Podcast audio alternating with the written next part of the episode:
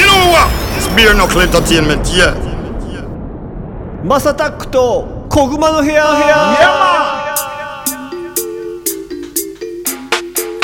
You said it. Beer knuckle is a blazing fire. どうも皆さんおはようございますこんにちはこんばんはお疲れ様ですおやすみなさいハイタイムズのマサタックです。聞こえてるかな？どうもどうもどうもどうも。突然ですがポッドキャスト番組を始めてみました。記念すべきですね。第1回目でございます。今これを聞いてくれているリスナーの方今後もぜひごひいきにお願いします。この番組はですね今注目されているトレンドやニュースなんかを取り上げて毎回ポップにおしゃべりを提供していこうというものでございます。お気軽に聞ける長さくらいの配信をこれからもどんどんアップしていこうかなと思ってます。そしてこの番組で僕と一緒にですねおしゃべりしてくれる方を紹介します。ゴッツさんです。もうよろしくお願いします。よよろしくお願いしますえっ、とリスナーさんはね今なんとなく思ってることはもちろんまあ分かりますけどまあこの人誰やねんっていうね あ、そうですね。うん、あのゴスさんはですねあのベアナックルエンターテインメント今ハイタイムズにも所属しているベアナックルエンターテインメントの代表でございまして、はい。時事ネタとかニュースにめちゃくちゃ本当詳しいんで まあ、そうでもないですね。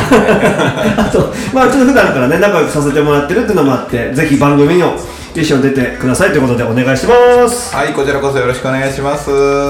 まあ、ところであれですね、番組の冒頭の挨拶が相当長かったと思うんですけど、まあまあ、あの、ゆっくり、はい一番目ですしね、はい聞いてもらえればと思いますね。そうですね、まあ、こんにちはとか、こんばんはとか、お疲れとか、まあ、あの、リスナーの方がどの時間で聞いてもいいかなと思いまして、そうですね。ん。まあ、例えば訳、まあ、カフェとか、うん。まあ、通勤時間とか、まあ、そういうところとかに差し込むような感じで。そうです、そうです、そうはい。です。まあ、ゆるく、まあ、どこで聞いてもいいし、まあね、なんか隙間時間、もうやることないなって時にも聞いてもらえたらなと思いまして。ああそうですね。そういうスタンスで、まあゆっくりやってもらゆっくりやっていきたいですね。そうですね、まあ、やってもらってって言いそうになっちゃう抜いてね、はい。うん、でさて早速なんですけども、まあ、ちょっとこのポッドキャストのテーマなんですがはい。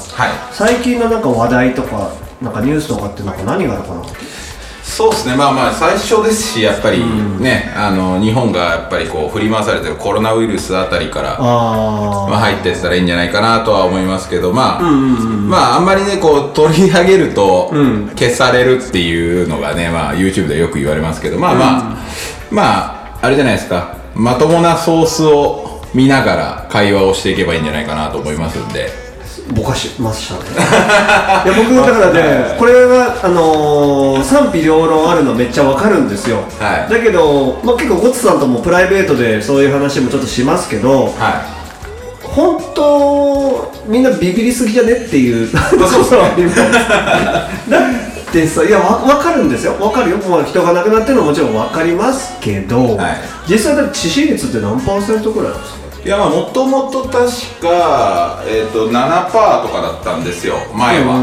で今回の2波、まあ、あの GoTo キャンペーンだお盆だで言ってたやつで実際あの国立感染研究所っていうところがですねこの間発表したやつだと0.9%っていうですね。0.9%ですね はい。お餅より。まあまあ前から言ってますけどねお餅より死なない。あのあのお年寄りの方がお正月に餅を詰まらせるより致死率が低い。ってことですよね。そうですそうですそうです。何をそんなビビって まあまあまああのー、なんていうんですかね、まあ、結果論でもそうですけども、まあ、裸ねをずっと僕も言ってましたけど、まあみんながビビったおかげでっていうのもあるかもしれないですね。この致死率っていうのはねなるほどなるほど、はい。あそうかそうか。だからちゃんと予防してたからこそそうですそうですそうです。やっぱ日本人ってすごいですよね。そうですそういう分みんなマスクするし、はい。迷惑かけないようにとかね。そうですまあ過剰なぐらい、はい。なんかなっちゃう時ありますよあですね。まあバランスじゃないですか。そういう国民もいて。うんうん。でどうでもいいっていうかまあ騙されてるっていうまあ窪塚さんなんかもこの間ね、うんうんうん。あの全部嘘だっつって。あのインスタライブだったかななんだったか忘れたっすけど、はい。やってましたけど、はい。まあそういう人もいて、はいはい。でバランス取ってっていうのがまあまあ結果良かったのかなっていうところありますけどまあでも僕的には嘘だと思ってます。嘘嘘っていうかですね。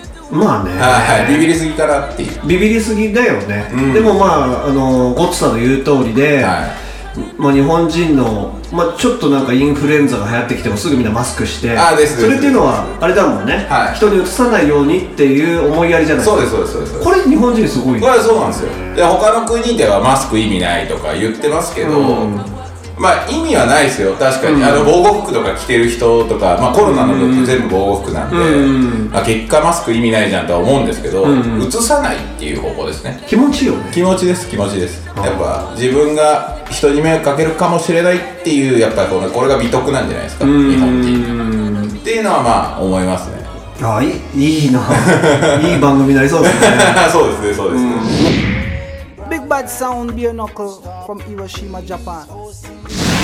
そっかじゃあ結構これポジティブに考えると、まあ、はいめっちゃもちろんみんな大変だからそのいやふざけんなと言われるかもしれないけど、はやっぱこういう考える時間をくれた感じなんですよねコロナがね。ですですうん、また、わかんない誰かが仕掛けてるのかもしれないけど、まあ、その結局こうやって動けなくなっちゃって普段の当たり前だった日常がああまた新しく次の日常を作っていかなきゃいけないっていうふうになると。そうですそうですそうです。そうですなんかもう一回見つめ直すよね、はい。人としてどうしようとか。そうですそうです。特に暇だから SNS バンバカバンバカしたらそういう人も出てくるわけああですですですですですですそうだよな。でもできてる人はどんどんどんどんなんかそれを使ってさらに次へね導いていけてる人もいるじゃないですか、そうですそうですそうです。なんかなるべくだったらそういう人がみんなね増えていけばいい気もしないでもないけどね。うん。だからまあなんかさっきのちょっとポロッとマサさんも言ってましたけど、あの誰かに仕掛けられたんじゃないか説、コロナ、まあ、よく言われると思うんですけどまあそれはね、否定はしないです。まあ可能性はあると思ってますし、だからみんなも多分、まあ、あの国だったらやりかねないとかいろんな国が頭に浮かぶと思うんですけどまあ二 大大国というかですねどっちもやりそうな国っていうのが多分あるし、その後ろにいるなんかお前もやってそうだなっていう国もいるしっていうのがまあこれがまあリアルな国際情勢なんですけど、まああのある意味ポジティブに見た時に、このコロナで経済がね国際的にダメになってしまった時にですね、いち早く中国がいろんなところで、ね、あのお金を投げて、でみんなその一等地買ったりとか、ね店買ったり会社買ったりとかいろんなもう全然日本だけじゃなくて世界でやってるわけです。よはいはいはいはい。でじゃあ中国が目立ってるだけで、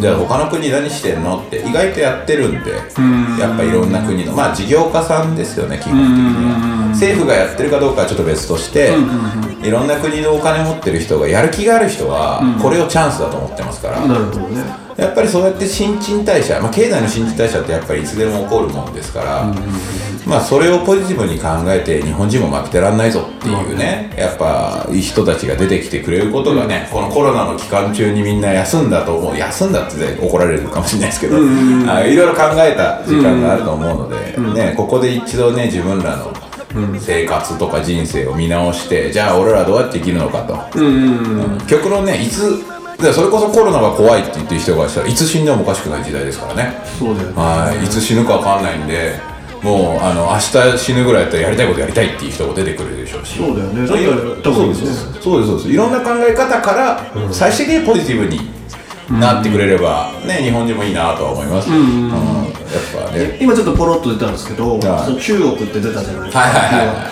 で今、まあ、ちょっと見てる感じだと、はい。中国とアメリカって多分あんまり仲良くないじゃないですか。あまあそうですねそうですね。TikTok が多分はい。バンになりそうだ。ちょっとはい。今日かなあのーブルームバーグのニュース見てたんですよ。はいはいはいはい。でその時にもうトランプさんがもう9月15日、はい。もうあの延期しないと。あ期限。もうもう期限的にはもうやめると、はもうそれぐらいもうねアプリまで消しちゃうぐらいの、は怒りってもうこれはもうスパイまあ多分スパイアプリなのかもしれない。けど、まあ言われてますね。実際のところですよ。あのー、ゴッツさんめちゃくちゃその政治情勢とかもいろいろ勉強されてるから詳しいんはいですけど、これどうなまあちょっと怒ってほしくないけど戦争って起こりそうなのっていう。えねすごいセンシティブないきなりあれですけど。Yo, the blessed sound? A from Japan. まあすごいこう真面目な話をしちゃうと1時間以上かかっちゃうので、まあ淡白というかなんていうんですかね簡単に説明するとですね、まあそのアメリカと中国がどうなるかっていうのはまあ、基本的にはですねオバマ政権まで遡ると、あのーやっぱもう世界の警察やめますってアメリカが方針を打ち出してから、じゃあアジアはどうする？まあ中東はどうするとかいろんな話がねあるんですよね。で今整理してるんですよ。ある意味事業仕分けみたいなもんでトランプになっちゃうでトランプ今中東に力入れててまあ昔からイスラエルって結構アメリカに頼ってるんで、結構あそこら辺の、まあところもやってますけどまあ今回ね、ノーベル平和賞になんか受賞しそうなぐらいのイスラエルの UAE との和平交渉をやったりとかしてるんですけど、まあその流れで、アジアは中国と連携しようと、新大国秩序だったかな、まあっていう言葉を中国が提案してですね習近平が、でオバマにそういう流れでじゃあアジアは俺らがやると、うんっていう話をね、まあしてたわけですよ、でそれを今ちょっとそのそういうところをちょっとやめようとオバマの時代のね、うんその分トランプがね焦り始めたわけじゃないですか、中国やべえと、経済成長なわけですよ基本的には、で、まあ、細かい制裁とかも、まあこれはいろいろあると思いますけど、はいはい。まあ台湾がね、問題になってたりするじゃないですか、あ今のその戦台湾問題と香港問題ですか、はいはい。アメリカが突っ込んでるところ。で、でもね台湾は台湾でね僕の見解はですよ、あの意外とあの中国の大陸系の人たち、石膏高素発だったかな、半導体の,、えーの人たちがいるわけですよ、だから要は結局今までその制裁逃れを台湾の企業を通じてですね。まあもちろん台湾の政府というより、台湾の中国寄りの人たちですね、を通じてやったりとか、で香港から外貨やったりとかしてるわけじゃないですか、でうまいことやってたわけですよ。中国っていうのは、なんですけどこの今回トランプ締め付け来たから脅しようかなと、で習近平まあ中国っていうのは結構日本では分かんないんですけどアフリカとか、まあ中東もそうですけどいろんな世界に向けてですね、この国近このなんていうんですかここ10年ぐらいですかね2000年以降、もうすごいお金ぶっ込んでるわけです。よでもう新秩序、はいはいはい。まあ私たちはまた大国としてっていうね、いはいはい。まあ、18世紀の中国を取り戻すっていうかですね。そういうなんか思想があるので、まあ今喧嘩しないとは思いますけど、普通に考えたらですね、普通に考えたら要は結局裏っ側の事業家さん国際銀行家っていうんですかね、金融系の人たちもつながってますし、やっぱマッチポンプやってる部分もやっぱ多数大多数ありますから、丸々系とかそうそうそうそうそうそうはいはいはいはい。そっち系です、はいはいはい。だまあ喧嘩ではいかないと思うんですけど、その世論がもう焚きつけられちゃってるので、まあワンチャンありますよ。やっぱその間違えて、あのふん基本なんか紛争ってあれなんですよね。やる気なくても、その先っちょの現場、現場が揉めちゃって、人殺しちゃってっていうのが結構最初のスタートだったりするので。あれが怖くないですか？だったら、あのー中国国境のインド。あそこなんかもうねああいやいつでも事故が起こりそうじゃないですか。ですね。それがそういうのがきっかけでってことでしょ？もしあそうですそうですうそうですそうです。起きるとしたらですね。怖いな。いや本当インドと中国はいまだにねまだ小競り合いしてますから。そうだよねまあ中国っていろんなことやってんすよ、まあまあまあ。インドもそうだし南シナ海もそうだし、はいはいはい。で南沙諸島って聞いたことあると思うんですけど、そういうところもそうだし、まあでもまあ大きいですからね国がね。であのインドと中国に関して言うとインドにく、まああの武器を提供してるのはロシアですから。そうなんだ。そうそうそう。まあロシアと中国もね実際一回戦争してますし、ねあなんだあのーすみません僕の勝手なあれだけど、はい。ロシアと中国はもうもうもうあー。ねもう一一チームじゃないけど言い方変です。基本はそうだったというかまあ今も多分そういう形はそうだと思うんですけど、マジでマブじゃないですね。あそうなんですね。なんでかっていうと一回あのーまあそれこそソ連の時代、同じ共産圏で頑張りましょうってやってたのに、ソ連がいきなりあの融和路線に走ったじゃないですか、あれちょっと怒ってるですもんね中国多分。あそっかそこから距離ができちゃったんだ。そうそうそうそう。へででその後中国とまあロシアに対抗するためにっていうので、まあ、今度レーガン、レーガンの時だったっけな。ちょっとニクソンだったっけな。ちょっと忘れたんですけど、アメリカと国交回復して、でそこで台湾が落ちてったじゃないですか。中華民国から中華,、中華共中華人民共和国か。にくら替えしてっていう歴史があるので、まあ、そこら辺も多分でけこのアメリカに振り回されてロシアと中国はちょっと引き離されそうになってるんですよ。なるほどね。その当時ね。はいはいはあの1970年代ですかね。でその時に国境で揉めたりとかもしてますからまあ心の底からは信用してないんじゃないですかね。まあ一緒にはやっていこうっていうところはあるでしょうけど。いなるほどね。だからワンチャンがあるんですよいろんそういろんなところで見るとまあ戦争ってそんなもんでまあ思惑があってあこことここは戦争しないだろうなと思ってても、起きて、で泥沼化するっていうのがよくあるヒップホップの世界で言ったらイーストコーストとウエストコースト。あまあ、あれは本当に最終的にはねあの、はい。トップのトゥーパックとビギーが両方ともなくなるっていうもう最悪の、まあまあまあそうですねねケースになっちゃったけどまあ確かに周りがどんどんどんどん大騒ぎしだしてしだしてしだして止まんなくなっちゃってですです噂を信じてっていう感もめちゃくちゃあったから Yeah, yeah, yeah, yeah. J-Doc, beer knuckle sound. Watch out the beer knuckle sound. Yeah, man, man, me say big up man like guts.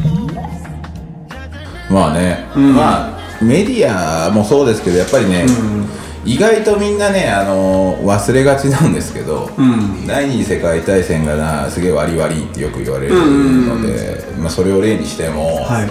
まあ、ドイツも日本も、結局世論はやれやれでしたから。そういうことでしょ。はい、でその年朝日新聞もやれやれっつってたんですよ。へえあんだけ左寄りの新聞なのいにやいやあの売れるからです、そういうこと？そういうことです。売れりゃいいんだ、はい。朝日新聞左も右もいますよちなみにですけど。あそうなの？あそこの組織ってすごいでかくて、ー。あのーもちろん執筆家の人とかライターさんっていうのが結構左から右までいっぱいいるので。あじゃあわわかんないけどなんかイメージは左寄りだけど。今左が売れるからです。そういうことそういうことですそういうことです皆さん聞きましたか？売れるからですよ。踊らされんなよマジで。はということでですねもうちょっといろいろ喋っちゃいましたけども第1回目は？この辺までにしたいと思います。いそうですね。ありがとうございます。ちょっとゴッツさんね結構皆さんちょっと聞いてて思ったと思うんですけど、はい。もうすごいんで打てば響くどころか溢れ出すんでいやいやいやいやまあまああのね喋れる範囲とあとあの時間がありますからね。いやこれやっぱりね10分とかってまとめて喋るのむずいんですよね。いやいやもうまとめてもらってもう溢れちゃっていいっすだから。あだからまあ深掘りしたい時はまた言ってもらえれば。そうだね深掘り編もやるか深掘りもしれないし。編もやっていけばはい。あのー逆に「えこういうトピックやんないですか?」みたいなのもぜひですね、あのーどこに送ってもらおうかな？ベアナックルエンターテインメントページかホームページかな？まあそれからあのツイッターとまあ Twitter か、インスタとかでもいいんで、はい。あのーいろいろとねあの意見なり、あのーご指摘なりをいただけるとねあのまた頑張れるんで、マサさんのツイッターにもらいましょう。あじゃあ僕のツイッターあのはいにお願いします。分かんなかったらあのどこか分かるところに送ってください、はい。うちの相方のタナちゃんでもいいから。そうですねそうですね。何やねんと思うかもしれないけど。何でもいいです。お 送ってあげてください。まあ今の時代何でも届きますよどう何でも届くよね。まあちゃんとね、あのーみんなからの応募が増えれば、あの窓口作りましょう。そうですねはい。そうですホームペねージとかに、ということでですね今後も次々に配信していく予定でございます、えー毎日を通勤通学時間家事の合間休日のブレイクタイムなど少しの間にでもちょこちょこ聞いてもらえたら嬉しいです。そしてゴツさんまたよろしくお願いします。ありがとうございました。